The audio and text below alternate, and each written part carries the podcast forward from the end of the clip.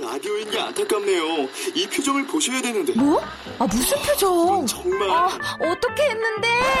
KBS 라디오 7개 채널에서 제공하는 최고급 정보들을 사진과 기사 그리고 영상으로 확인하실 수 있습니다. 읽는 라디오 KBS 라디오 홈페이지 라디오.kbs.co.kr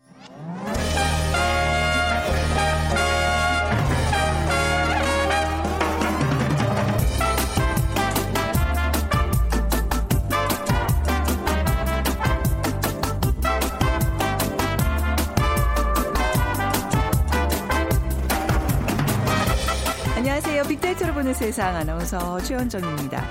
혼밥족, 혼술족, 그리고 혼자 영화 보는 혼영족까지 요즘 이렇게 모든 혼자 즐기는 나홀로족들이 늘고 있습니다. 그런데요, 요즘 졸업 시즌이잖아요. 혼자 졸업식에 가는 혼졸족까지 등장했다고 하죠.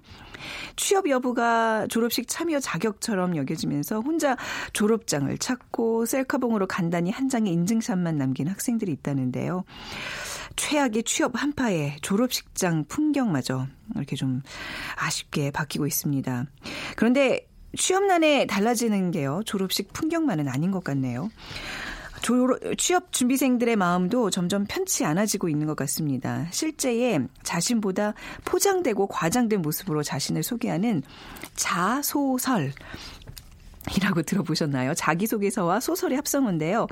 취준생의 60%가 써본 경험이 있다는 씁쓸한 결과가 나오기도 했습니다. 자, 그래서 오늘 2030 핫트렌드 시간에는요.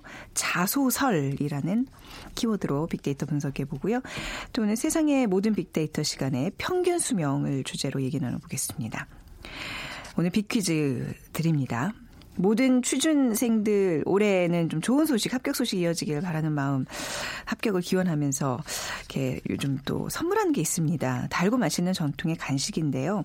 곡식으로 밥을 지어 엿기름으로 삭혀서 오랫동안 고아 만든 음식.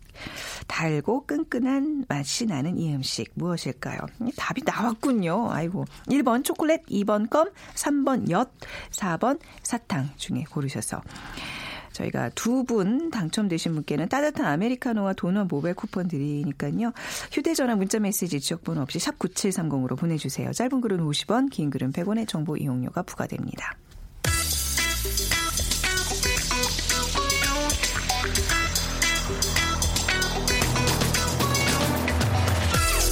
오늘 여러분이 궁금한 모든 이슈를 알아보는 세상의 모든 빅데이터. 연세대 박희준 교수가 분석해드립니다. 네, 연세대학교 산업공학과 박희준 교수 모셨습니다. 어서 오세요. 네, 안녕하십니까. 네, 평균 수명 얘기입니다. 네. 뭐 평균 수명 기대치가 지속적으로 증가하고 있는데 자, 오는 2030년 한국에서 태어나는 여아 여자아이가 이제 평균 90.8세까지 살 수 있을 거라는 국제기구의 연구 결과가 나왔어요. 평균이니까 더 많이 살 수 있다는 그렇죠. 얘기인 거잖아요. 와. 최근에 뭐 평균 수명 관련된 많은 연구가 나옵니다만은 이번 연구 결과에 주목할 이유는 세계 보건 기구가 참여를 했고요. 영국 임페리얼 어, 칼리지 런던하고 공동 연구를 했는데 에, 대상은 경제협력개발기구 OECD 35개국 가입국 대상으로 기대 수명을 분석을 했습니다. 근데 앞서 말씀하신 것처럼 이제 2030년에 태어난 한국의 여아는 90.8세를 살 수 있을 것이라는 연구 결과가 나왔고요. 네. 이것은 90 2030년에 태어나는 전 세계에 태어나는 아이 중에 한국에서 태어나는 여아가 가장 오래 살 것이라는 그런 또 결과가 나와서 어, 많은 사람들의 관심을 모으게 된 것 같습니다. 그래도 우리가 일반적으로 그동안의 결과들은 일본 여성들이 가장 오래 산다 뭐 이런 결과를 들은 적은 있었는데 예. 뭔가 좀 바뀌고 있군요. 다른 OECD 회원국은 어때요? 예, 논문에 따르면 앞서 말씀하신 것처럼 한국 여성이 2030년을 기준으로 할 때 신생아와 노인 모두 세계에서 가장 오래 살 것으로 이제 전망이 됐는데 네. 에, 세계적인 장수 국가를 꼽히는 일본 같은 경우에는 88.4세고요. 그리고 프랑스는 88.6세, 스페인 88.1세 80세, 스위스 87.7세. 그래 지금은 우리나라가 뭐 일본이라든가 프랑스보다 뒤처져 있습니다만은 네. 2020년에 태어나는 신생아들은 지금 장수국으로 알려진 프랑스, 일본, 스페인, 스위스보다 오히려 더 오래 살게 되는 와. 그런 결과를 보이게 되고요. 어, 이거 굉장히 놀라운 연구 결과인데요. 예. 네. 또 그리고 2030년에는 네. 65세가 되는 한국 여성의 경우에도 22 27.5년을 더 살게 됩니다. 이게 2000, 2030년에는요, 이게 예. 제 65세까지는 아닌데, 여기 근접한 나이가 되는 제가 한국 여성이잖아요. 예. 제 얘기네요. 그래서 앞서 말씀드린 것처럼 네. 2030년이 되면 그 해에 태어나는 여아뿐만이 아니라 네. 그 해에 노인 인구가 되는 분들도 이제 세계에서 최장수를 할 것으로 어, 예측이 되고 있고요. 어머, 어, 남자의 경우도 뭐 연구 결과를 보면 2030년에 태어나는 한국 남아의 기대 수명도 네. 84.1세입니다. 그것도 네. 세계 최고 수준이고요. 아, 호주가 84세, 스위스도 84세, 캐나다가 83.9세, 네덜란드가 83.7세입니다. 네, 제 꿈이 불로장생인데 제 꿈이 이루어지는군요. 아니 왜 한국인의 평, 평균 수명 기대치가 이렇게 높아지고 있는 이유는 어디에 있는 거예요? 그래서 이제 이번 연구를 주도하는 임, 에, 임페리얼 칼리지 런던의 에, 마지드 에, 에자티 교수가 이제 분석 결과를 내놨는데 한국인은 어렸을 때부터 영양 상태가 굉장히 좋고 네. 그리고 식습관 때문에 혈압 조절이 에, 좋다. 음. 그리고 어, 가장 중요한 원인으로는 보편적 의료 시스템을 들었습니다. 그렇죠. 사실 어, 뭐 세계 각국을 가봐도 우리나라처럼 의료 시- 시스템이 보건 그 의료 보험 시스템이 잘 돼 있는 국가가 흔치 네. 않거든요. 예, 그래서 네. 어, 의료 시스템에 대한 네. 접근성이 뛰어난 것이 기대 수명을 높이는 가장 그 중요한 요인으로 분석을 했습니다. 네. 아유, 굉장히 지금 가슴이 굉장히 좀 두근두근 거려요. 굉장히 지금 흥분한 상태인데. 이게, 이렇게 급격히 한- 평균 수명 기대치가 좀 높아진 것 같아요. 비, 비, 비단, 불과 예. 조선시대에만 해도 뭐 굉장히 그 평균 수명이 막 마흔도 안 되고 막 이러지 않았나요? 예, 사실 예. 고려 시대, 조선 시대에 우리가 충분한 근거로 삼을 만한 네. 기록은 남아 있지 않은데 네. 그래서 이제 여러 가지 추정을 해보는데요. 에, 고려 시대 같은 경우에는 에, 왕의 평균 수명입니다. 네. 왜냐하면 이것은 충분한 기록이 있기 때문에 네, 네. 고려 시대 같은 경우에는 왕의 평균 수명이 42세였고요. 네. 조선 시대는 46세입니다. 네, 그러니까 그러니까 일반 백성들은 그렇죠. 최고의. 의료 네. 혜택을 받은 음. 왕이 조선시대 평균 에, 수명이 네. 46세라고 하면 에, 40세를 넘 기 힘들었을 것이다라는 것이 네. 추정이고요. 음. 일부 추정은 또 어, 신생아가 죽는 경우가 많이 있기 때문에 사망하는 네. 경우가 많이 있기 때문에 그것까지 포함을 하면 20세도 채 되지 않을 것이다라고 예측을 하고 있습니다. 네. 앞서 말씀해 주신 연구 결과 외에도 평균 수명에 대한 이런 어떤 좀 연구 결과가 좀 많이 발표되고 있는 것 같아요. 예, 최근 뭐 네. 지난해에도 그 미국 온라인 매체 비즈니스 인사이더에서 또 연구 결과를 하나 발표를 했는데 2050년이 되면 인류 평균 수명 한계가 120세까지 늘어나는 연구 결과도 나왔고요. 네. 어, 그다음에 뭐 학술지 커런트 에이징 사이언스에서는 에, 인류는 빨리 살고 일찍 죽는 것에서 천천히 살고 늦게 죽는 것으로 진화하고 있다. 근데 음. 이러한 변화는 원숭이가 유인원으로 유인원이 인간으로 진화한 것과 비교할 만큼 중요한 의미를 가진 변화다라고 네. 이제 또 덧붙였고 더 급진적인 예측은 에, 2년 전이었죠. 구글의 미래 연구소에서는 2050년 에 태어난 신생아의 에, 평균 수명 기대치는 무한대 이를 것이다. 무한대. 라는, 예. 그런 아주 재미있는 예측도 어. 나오고 있습니다. 아 근데 뭐 좀 약간 이제 흥분을 좀 가라앉히고 예. 좀 우리가 이성을 찾아야 될 것 같은데 오래 산다는 게요 평균 수명이 늘어난다는 게 그만큼의 또 부담감도 있어요. 당장 제가 만약에 90세까지 산다 그러면 60세 이후의 삶은 어떻게 살아야 되며 또 그 많은 노인 인구들을 젊은 세대들은 어떻게 부양을 해야 되며 아이고 이게 산적해 갈 문제들이 한두 가지가 아닌데요. 그렇죠. 네.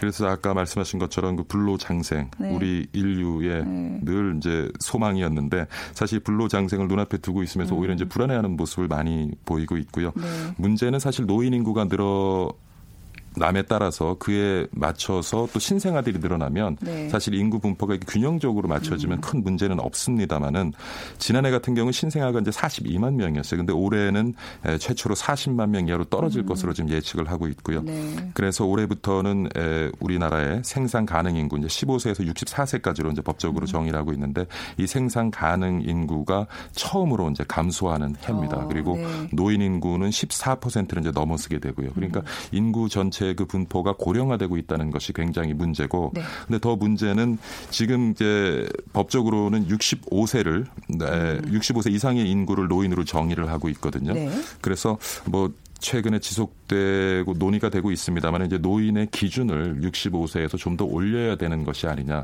예. 그리고 지금 우리 사회 많이 되, 얘기가 되고 있잖아요. 예, 네. 그리고 정년 연령도 이제 더 높여야 되는 것이 아니냐 이런 논의가 많이 있고요. 그리고 지금 우리나라의 대부분의 정책들이 신생아 60만 명을 기준으로 만들어진 정책입니다. 아 그렇습니까? 예. 근데 거기에 지금 20만 명이 마이너스가 그렇죠. 된 올해는 상황이군요. 음. 이제 30만 명대 최초로 이제 떨어지게 되는데 그래서 지금 인구 관련 정책들 그 정책을 기반 해서 또 만들어진 많은 복지라든가 산업 정책들도 이제는 좀 네. 교육 정책도 그렇고 대폭적으로 좀 수정을 해야 되는 네. 상황이 아닌가 생각을 하는데 최근에 이제 4차 산업혁명 얘기가 많이 되잖아요. 그래서 오히려 4차 산업혁명, 인공지능을 비롯해서 음. 많은 그런 기술들이 시장에 소개가 되고 우리의 일자리를 뺏어갈 것이 아닌가 하는 두려움을 갖게 되는데 사실 이것을 우리는 노인 인구가 더 일을 할 수 있는 그러니까 네. 정년을 늦출 수 있는 우리가 하는 일에 그러한 인공지능을 비롯한 여러 가지 기계들이 보완적인 역할을 해줄 수 있도록 네. 우리가 투자를 하고 발전을 하지 않으면 정말 이게 평균 수명이 늘어나는 것 그리고 우리 인구가 고령화되는 것 음. 이거는 아마 우리 사회에 큰 재앙이 되지 않을까 싶은 생각이 들고요. 그러니까 생산 가능 인구 인구 절- 절벽에 지금 맞닥뜨려 있는데 그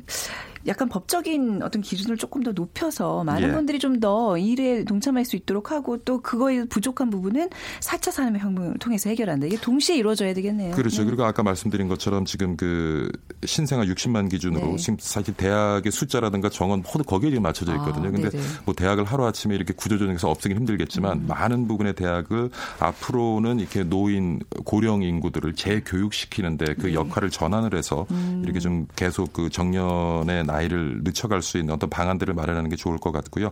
SNS 제가 반응을 좀 살펴보니까 네. 에, 평균 수명에 대해서 음. 어, 평균 수명 연장에 대해서 한 37% 정도가 긍정적인 견해를 가지고 있고요. 22% 정도는 부정적인 견해를 가지고 한 40% 남짓한 이상의 에, 분들은 좀 중립적인 견해를 가지고 있는데 네. 에, 상위 순위에 올라 있는 연관 단어를 살펴보면 스트레스, 음. 건강, 그러니까 이게 평균 수명이 늘어난다는 것 그 자체가 스트레스로도 많이 와 닿는 것 아이, 같아요. 충분히 그럴 예. 수 있죠. 그리고 네. 건강이 굉장히 중요하다는 인식을 하는 것 같고 네. 그다음에 걱정, 안전, 희망, 걱정스러운 마음과 희망적인 마음이 이게 동시에 좀 음. 엇갈리는 것 같고요. 대부분의 이렇게 모순되는데 길다 짧다도 동시에 상위 순위에 있고 그래서 어, 평균 수명이 늘어나는 것에 대해서 어, 많은 인구가 기대도 하고 있지만 한편으로는 불안감도 지금 많이 갖고 있는 예, 그런 상황인 것 같습니다. 그리고 왜 적당히 잊을 왜 망각을 해야 되는 시점이 있는 데 너무 많은 것을 기억하면서 살다는 것 자체가 좀 불행할 수도 있을 것 같아요. 생각해 보세요. 한 세기의 역사를 내 기억 속에 모두 담고 있다. 어떤 역사가 펼쳐질지 모르겠지만 말이죠. 그렇죠. 그것도 너무 마음이 좀 무거운 일이긴 하네요. 네. 예. 그래서 우리 뭐 저기 오늘 그 청취자분들도 진짜 그런 얘기도 하거든요. 아까 뭐 예. 구글 미래연구소의 그 연구 결과도 말씀드렸지만 한 2050년 지나면 진짜 큰 마음 먹지 않으면 죽기도 힘든 그런 시대가 올 수도 있다. 아, 정말 막말로 정말 그럴 수도 있다는 예, 생각이 그럴 드네요. 수도 있습니다. 지금 뭐 네. 인공 장기 같은 경우도 아. 임상 실험 중에 있는데 많은 부분이 그렇게 멀지 않은 시간에 상용화가 될 음. 것으로 보여지고요. 뭐 가격이 문제이겠습니다만 시장이 열리면 또 가격도 떨어질 거고 네. 그렇기 때문에 지금부터라도 좀 연세 드신 분들도 아유 뭐 나 이제 살 만큼 살았어 이런 생각이 아니라 음. 네네. 에, 항상 주변의 어떤 기술의 발전 이런 데 관심을 가지고 사회 변화에 관심을 가지고 거기에 적응하려고 이렇게 스스로 네. 노력을 꾸준히 하시는 것이 그렇죠. 아마 그 앞으로 10년, 20년 뒤에 우울한 삶을 살지 않기 위한 방법이 아닌가 생각이 듭니다. 아, 굉장히 굉장히 흥분 상태에 막 신나 있다가 갑자기 근심 걱정에 쌓이는 이 주제. 네. 그러니까 우리가 이제 얼마큼 살 것이냐의 문제가 아니라 어떻게 살 것인가에 좀 더 초점을 맞추고 좀 더 구체적으로는 인생 이모작 뭐 삼모작 얘기하는데 이런 걸 좀 실현 가능하도록 뭐 좀 약간 어떻게 보면 국가 차원에서도 대책을 해야 될 지금 예, 때가 됐어요. 세워야 예. 되겠네요. 네. 자, 우리나라 사람들의 이제 평균 수명이 늘어나고 있다는 얘기 또 나눠봤습니다. 연세대 산업공학과 박희준 교수였습니다. 고맙습니다. 네, 감사합니다.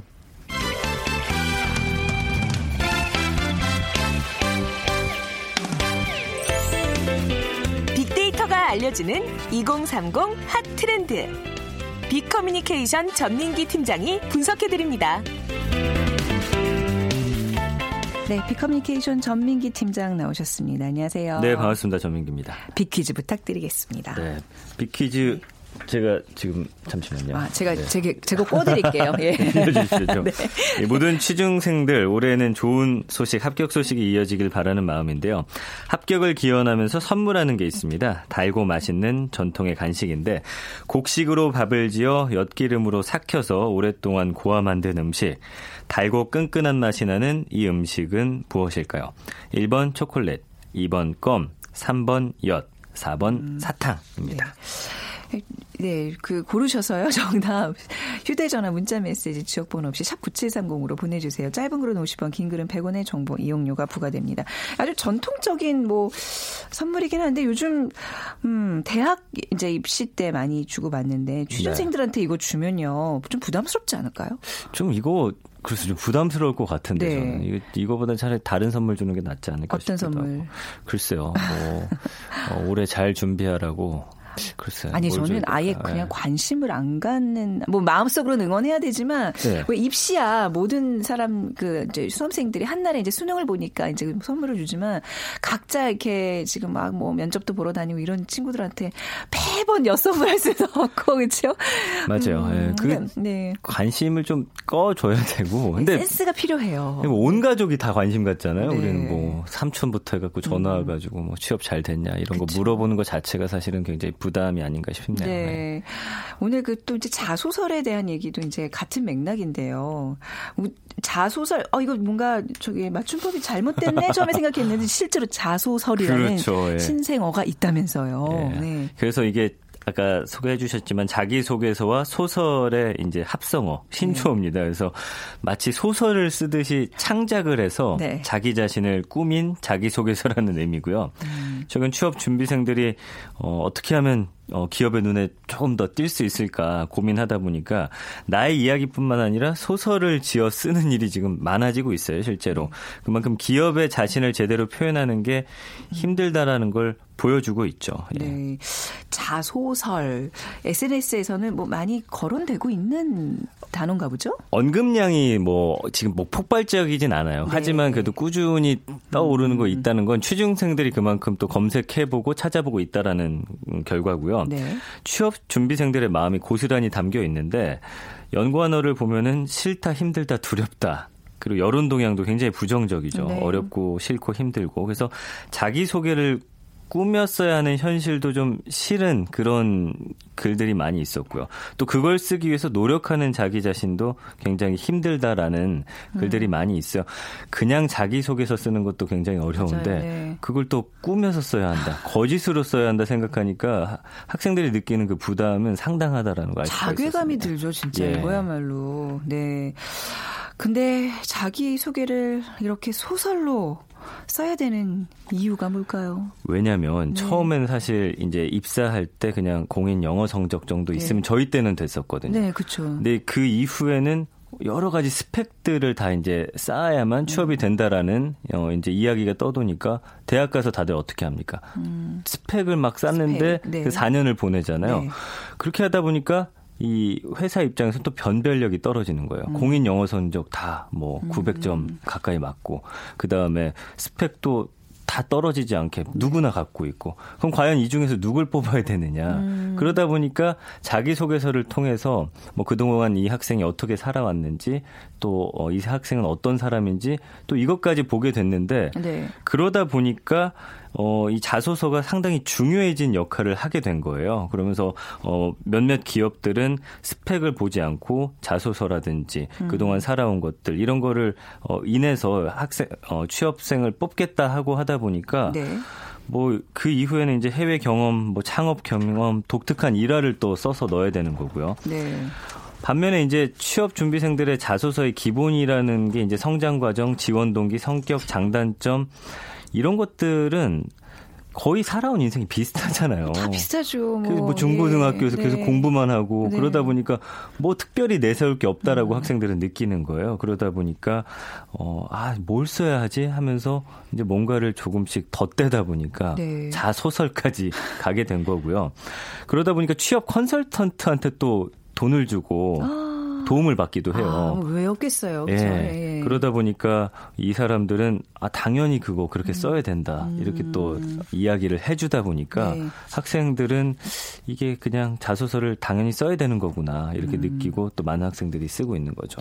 아, 만약에 제가 지금 되게 뭐 취업에 지금 목말라 있는 상황이다. 나보고 자기소개서를 쓰라 그러면 어떻게 써야 될까? 뭐 저도 지금 순간 고민을 해봤는데 뭐 굉장히 뭐 평범하게 자랐지만 그 얘기를 어떻게든 꾸며서 이렇게 부풀려서 쓰고자 하는 그 욕망은 누구나 있는 것 같아요. 근데 어디까지 이거를 해야 될까? 이렇게 어떻게 보면 그렇죠. 예, 이 스펙이 계속 인플레이션 되고 있는 이 상황에서 진짜 뭐 예를 들면 어, 어떤 것까지 지금 이렇게 소설화되고 있는 거예요? 그러니까 예를 네. 들면 굉장히 과장한 네. 게 상당히 많고요. 예를 들어서 뭐 친구랑 그냥 해외 여행 잠깐 네네. 일주일 갔다 온 거를 유럽 어떻게 쓰면 될까요? 그러니까 배낭을 배낭 여행을 네. 뭐한 달 동안 어, 돈을 뭐 벌어가면서 했다라든지 네, 네. 아니면은 친구가 이제 창업 조그만 걸 하는데 약간의 도움을 줬다면 이걸 마치 내가 창업한 어, 것처럼 창업의 경험이 있다. 만들라는 거죠. 그리고 선배들을 통해서 네. 이런 이야기들 들은 거를 네네. 내 얘기로 만들어 버리는 이런 어. 상황들이 많은 거죠. 왜냐하면 또 시험 보러 가면 거기서 추가 질문이 들어올 거 아닙니까? 네. 그럼 그것까지 사실 자소설만 쓰면 되는 게 아니라 음. 인생 자체를 다 바꿔놔야 돼요. 가서 이런 질문이 나올 거야 하면은 거기에 대해서 또 거짓말해야 되고 꼬리를 무는 질문에 대해서 또 거짓말을 해야 되고 이런 네. 상황이 이제 계속 발생을 하는 거죠. 어, 이거 얼핏 아마 지금 들으시면서도 아 이거 위험한데 이거 거짓이 난무해서는 또 안 되는데 나중에 또 조사 다 들어가면 나오지 않습니까? 요즘 요즘 살벌하게 저 특검하는 거 보세요. 그렇죠. 네. 어 근데 실제로 이 자소서를 쓰는 취준생들 얼마나 되는지 좀 파악이 될까요? 그러니까 한 취업 포털이 최근 취업 준비생 한 1000명 정도를 대상으로 네. 해서 자소서를 써본 경험이 있냐라고 물어봤더니 60.8%가 자기소개서를 작성하면서 실제 자신보다 부풀려지고 과장되게 심지어 없는 이야기까지 썼다라고 이야기를 했어요. 네. 그 취준생들이 자소서에 과장해서 작성하는 항목을 봤더니 성격의 장단점이 41.5%로 가장 많았습니다. 네. 예를 들어서 이제 회사에서는 좀 뭔가 어 진취적이고 뭔가를 앞서서 하는 사람을 원하잖아요. 음. 그렇죠. 근데 굉장히 소심하고 음. 좀 어, 어떤 대세에 따라가지만 사실 꼼꼼하게 내 일처리를 잘하는 사람들도 있어요. 근데 이런 성격들은 좀 회사 입장에서 봤을 때 어 좀 뭔가 너무 소극적인 게 아니냐 음. 이렇게 생각하기 때문에 나는 그런 사람이 아닌데 난 굉장히 밝고 모두를 포용하고 음. 네, 친구 리더- 너무 친구 너무 많고 리더십 학교 있고. 다닐 때부터 반장했고 그렇죠. 이런 발표 한번 못걸 해봤으면서. 써야 되고요. 그리고 어. 입사 후 포부, 뭐 지원 동기가 네. 2, 3이었고요. 뭐 실무 경험, 경력, 직무 역량, 성장 배경, 환경 모든 분야가 취준생들이 자주 소설처럼 작성하는 자소서 항목으로 꼽혔습니다. 아니 뭐 포부나 동기 같은 거는 좀 과장해서 쓸 수 있어요. 그런 건 그럴 아, 수 포부야 있어요. 뭐 네. 누가 뭐 뭐라 그러니까 근데 경력을 없는 경력을 있다고 하는 거는 사실 이거는 예 조금 어떻게 보면 법에 저촉이 되는 일일 수도 있거든요. 음, 맞습니다. 취준생들은 어떤 방법으로 자기 소개서를 포장하고 과장하는 좀 더 구체적으로 볼까요? 네, 43.6%가 내가 느끼는 것보다 더 간절하게 보일 수 있는 어휘와 표현을 사용했다. 뭐이 정도는 괜찮습니다. 그래서 자소설 작성에 가장 많이 사용되는 방법으로 꼽혔고요. 나의 가치관, 성격과 다른 부분을 회사 인재상에다가 꽉 맞춰가지고 고쳐 적었다. 이게 응답자의 41.5% 2위를 차지했고요. 깊은 인상을 남길 수 있도록 작성 항목에 맞는 에피소드를 지어냈다. 여기부터 이제 약간 문제가 되는 거예요. 31.5%. 단순했던 경험, 스펙의 기간과 내용을 실제보다 부풀려서 적었다. 3, 4위거든요. 그 밖의 의견이 이제 실제 내가 거둔 결과 성과보다 부풀려서 적었다. 내가 거둔 적 없는 결과 성과를 거뒀다고 적었다. 뭐 이런 이야기들이에요. 예, 그러니까 계속 뭔가를 지어서, 네. 네, 부풀려서, 과장해서 써내고 있는 겁니다. 자소설의 경험이 있는 취준생들이 60% 가까이 넘다 그러셨는데 그러면 그렇지 않은 사람이 한 또 30%가 네. 좀 넘는다는 얘기잖아요. 그러면 그런 그 자소서를 쓰지 않는 그런 취준생들은 왜 그러는 거예요? 이게 다, 사실 다 지금 대세인데 어떻게 지극히. 정상이라서 그치 이게 지금 정상인데 남들이 네. 하면 나도 해야 되는 네. 건데 자소서를 쓰지 않는다라고 밝힌 39.2%의 취준생들은 그 이유로 이제 정직함을 어필하기 위해서라고 네. 꼽았고요. 그러니까 정직하게 쓰는 게 왕도라고 아, 맞- 생각해서 맞는 얘기예요. 예, 네. 41.8% 이게 당연한 건데요. 음. 여기에 어차피 면접 가면은 다 들킬 것 같아서 난 네. 못하겠다. 그 앞뒤가 안 맞을까봐 전체적인 일괄성을 위해서 음. 네. 그렇다. 면접 전략의 방편으로 자소서 가 기반이 될 질문을 염두에 둬서 이런 전략적인 이유도 적지 않았습니다. 그래서 사실은 이게 저도 이제 뭐 학생들을 몇몇 가르치고 있는데 자소서를 보면 이게 거짓인지 아닌지 좀 눈에 들어오더라고요. 어느 정도는. 네, 네. 그렇기 때문에 어 솔직하게 쓰는 게 좋은데 어, 나를 중심으로 해서 사실 우리가 특별한 인생을 살지 음. 않았기 때문에 내가 겨, 세, 어, 갖고 있는 가치관, 했던 생각들, 그리고 어, 내가 좋아하는 것들을 잘 네. 생각해 보면 남과 다르게 이게 만들어낼 수 있거든요. 네. 그래서 내가 갖고 있는 것 안에서 좀 잘 고민을 해보시면 어떨까 싶습니다. 네. 아 근데 좀 이런 걸 많이 접한 면접관들은 사실 알거든요. 네. 근데 이 실제로 자소서와 그러니까 정직한 자소서와 자소설 중에서 어, 어디가 더 유리할까 요? 참 재밌는 건 네. 설문에 이제 참여한 취준생들에게 해당 지원서를 제출했던 서류 전형에서 통과했나 물어봤더니 자소서를 작성했다고 응답한 취준생이 해당 지원서로 서류 전형에 통과했다는 응답이 54.6%입니다. 네. 반면에 이제 자소서를 작성하지 않고 내 이야기를 솔직하게 썼다라고 쓴 사람은 어, 66.7%. 그러니까 봐요. 네. 네, 소설은 소설일 뿐입니다. 다 알아요. 맞습니다. 느낌이 야, 있어요. 네. 그래도 반 이상 통과했다는 것도 참 이게 우려할 만한 일이긴 하지만 네. 음. 솔직히 써야 된다는 거예요. 실제보다 부풀려지거나 자신과 동떨어진 모습으로 이렇게 자소서를 쓸 경우에 어, 서류 전형을 통과한다고 하더라도 결국 인적성 검사, 면접 과정, 이 남은 전형 과정에서 걸러지게 네. 된다라는 거고요. 그 자기소개서는 지원하는 기업에 내가 얼마나 필요한 인재인지를 증명하는 과정임을 유념해가지고 본인의 성격, 성과, 경험을 중심으로 본인을 서술하는데 좀 더 집중해야 할 것 같습니다. 1년 동안 취업 준비생들은 얼마나 자기소개서를 써서 제출하게 되죠? 참 이거 봤더니 너무 힘들겠더라고요. 그러니까 작년 하반기 1년도 아니고 하반기에만 네. 어, 학생들 한 명당 평균 15회를 평균 썼대요. 15회요. 예. 그리고 대부분의 채용이 한 달 정도 기간 동안 이루어지고 예. 하나의 자기소개가 한 3천 자 정도 되니까 한 달 동안 약 4만 5천 자나 되는 글을 쓰는 셈이고요. 음. 어, 취업준비생 56.9%가 자기소개서를 가장 준비하기 어렵다고 말했을 정도니까 회사마다 또 인재상이 다르잖아요. 다 달리 써야 돼요. 맞아요. 다르게 써야 돼요. 이게 얼마나 힘든 일입니까? 네. 그리고 자기소개서는 또 서류 검토 거치고 또 면접 두 번, 세 번 거치고 나서야 최종 합격을 어, 얻을 수가 있는데 서류 전형 합격률이 평균 14.5%로 나타나기 때문에 이 맨 처음 과정조차 쉽지 않은 걸 알 수 있는 이 상황에서 음. 와 하반기에 15회면은 정말 너무나 힘든 아, 그런 그러니까 일입니다. 충분히 이거를 대신 써주고 뭐 조언을 주는 그런 업체들이 분명히 있을 수밖에 없네요. 이렇게 많은 자기소개서가 네, 지금 네. 필요한 상황이니까 어떻게 하면 잘 써야 돼요? 이거 좀 팁을 한번 좀 끝으로 좀 알려주시죠. 예, 그래서 이제 인사 담당자들이 자기소개서를 보는데 걸리는 시간이 한 7.8분인데 네. 이 사람들이 봤을 때 음. 아, 눈에 들어오는 자기소개서들이 네. 있대요. 그래서 첫 번째는 소제목을 달라는 거죠. 그래서 아. 이제 그냥 줄줄이 쓰는 것보다 가로 해가지고 이 소 제목 보고 싶게 만드는 겁니다. 그래서 딱 글을 하나 쓰고 두 갈씩으로 쓰셔야 돼요. 음. 이제 대- 주저리 주저리 하다 이제 끝에 아 저는 이런 사람입니다 쓰는데 음. 그 읽는 입장에서 상당히 힘들다는 거죠. 그래서 어꼭 표현하고 싶고 나타내고 싶은 글들을 앞쪽으로 올리고 네. 면접을 생각하고 자기소개서를 작성을 해야 되는 그렇죠. 거예요. 그래서 네. 면접에 있어서 무기가 될 수 있기 때문에 본인이 좀 장점이라든지 질문 받고 싶어 하는 것들을 앞쪽에 음. 써서 이딱 눈에 띄게 이 사람들이 질문할 수 있게 그리고 구글링 그냥 이렇게 검색해서 쓰는 건 하지 마시고요. 검색하면 또 나오긴 하죠. 모범 음. 나오죠. 모범 자기소개서에서 네. 그냥 이제 귀찮으니까 쓱 네. 긁어서 하는데 그럼 네. 겹치기가 되기도 하니까 그쵸, 네. 음. 이제 뽑는 입장에서 상당히 그런 것들을 많이 알고 있고 그다음에 보고 또 보고가 이제 마지막 어, 뭘 본다는 얘기예요? 어떤 글이든지 이제 가장 중요한 건 글을 쓰고 나서 다시 보는 거예요. 아, 자기가 쓴 거라도. 그렇죠. 네, 그래서 네, 네.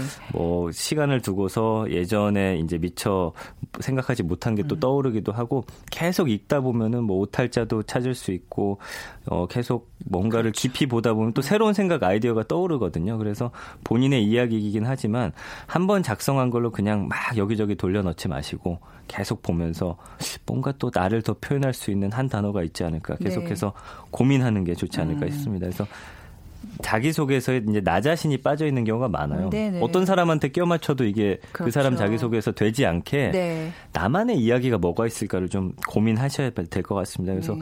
어, 사실 생수도 어떤 통에 담겨 있냐에 따라서 그렇죠. 같은 물이지만 달라 보이듯이 음. 비슷한 장단점도 나만의 무언가로 채울 수 있습니다. 음. 충분히 그래서 그런 고민들을 좀 해보시는 게 어떨까 싶네요. 아유, 취업 준비생들에게 뭐 힘내시라는 말 두 말 하면 잔소리고요. 그거보다 더 중요한 건 오늘 들으면서 이게 가공된 보석보다 원석을 알아보는 그런 안목들을 이렇게 맞습니다. 이 사람을 뽑는 사람들에게 좀 필요한 것 같아요. 이 제발 거짓과 참을 좀 분명히 분간할 수 있는 그런 사회도 됐으면 좋겠습니다. 자, 오늘 말씀 여기서 마무리하죠. 비커뮤니케이션 전민기 팀장이었습니다. 고맙습니다. 고맙습니다.